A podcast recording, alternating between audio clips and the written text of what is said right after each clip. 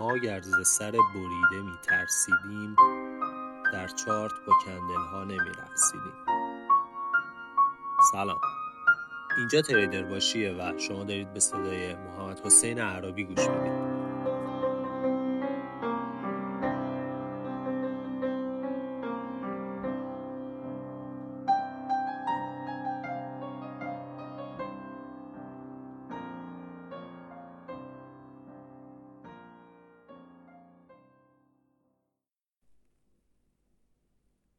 این مستندهای حیات وحش رو اگه دیده باشین توش مثلا چند تا شیر میان حمله می‌کنن به یه گله گاو میش یه چند تاشون رو می‌گیرن میرن میشینن ازش می‌خورن تغذیه می‌کنن. میرن بعد لاشخور و کفتار میاد. اونا هم سهمشون رو ور میدارن میرن. بعد دوباره یکی دیگه میاد استخونا رو ور میداره میره. همینجوری.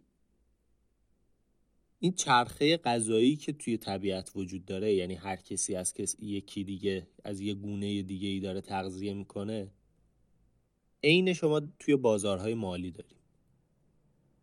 سود و زیانی که ما داریم توی بازارهای مالی می‌کنیم دقیقا از جیب بقیه است. اگه سود می‌کنی از جیب بقیه برداشتی. اگه ضرر می‌کنی پولت رفته توی جیب یکی دیگه.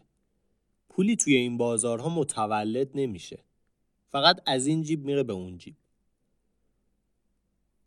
این بازارهایی که ما داریم توش فعالیت می‌کنیم دقیقا مثل جنگل میمونه. همه جور جونوری هم توش هست. خرس و گاوش رو شنیدیم. می‌دونیم نماد چیه دیگه.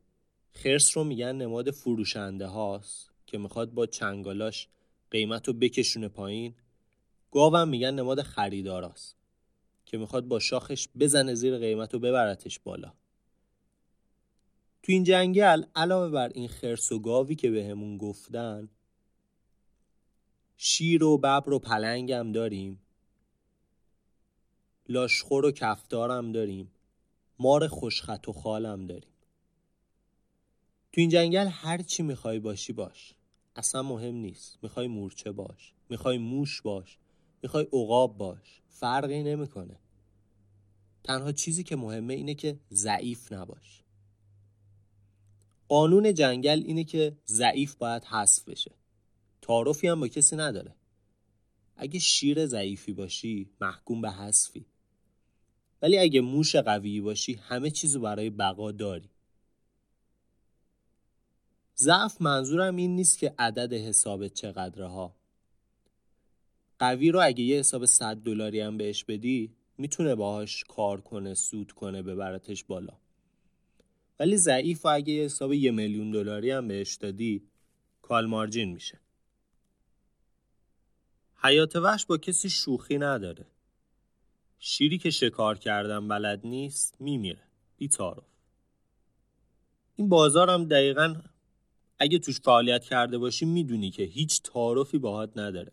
با ایشالله ماشالله هم بالا پایین نمیشه. اگه از روی ضعف بهش نگاه کردی قطعا ازش میفتی بیرون. و پولی که واریز کردی میره تو جیب بقیه. همه تو این بازار گشنن و منتظرن که یکی یه اشتباه بکنه تا پولش رو وردارن و برن. اگه وقتی که می‌خوای وارد معامله بشی دستت میلرزه یعنی ضعیفی. اگه وقتی وارد معامله شدی بازار میره استاپلاس تو می‌زنه و بعد در جهت اون معامله ای که گرفته بودی حرکت می‌کنه یعنی ضعیفی. اگه نقطه ورود و خروجات دقیق نیست یعنی ضعیفی.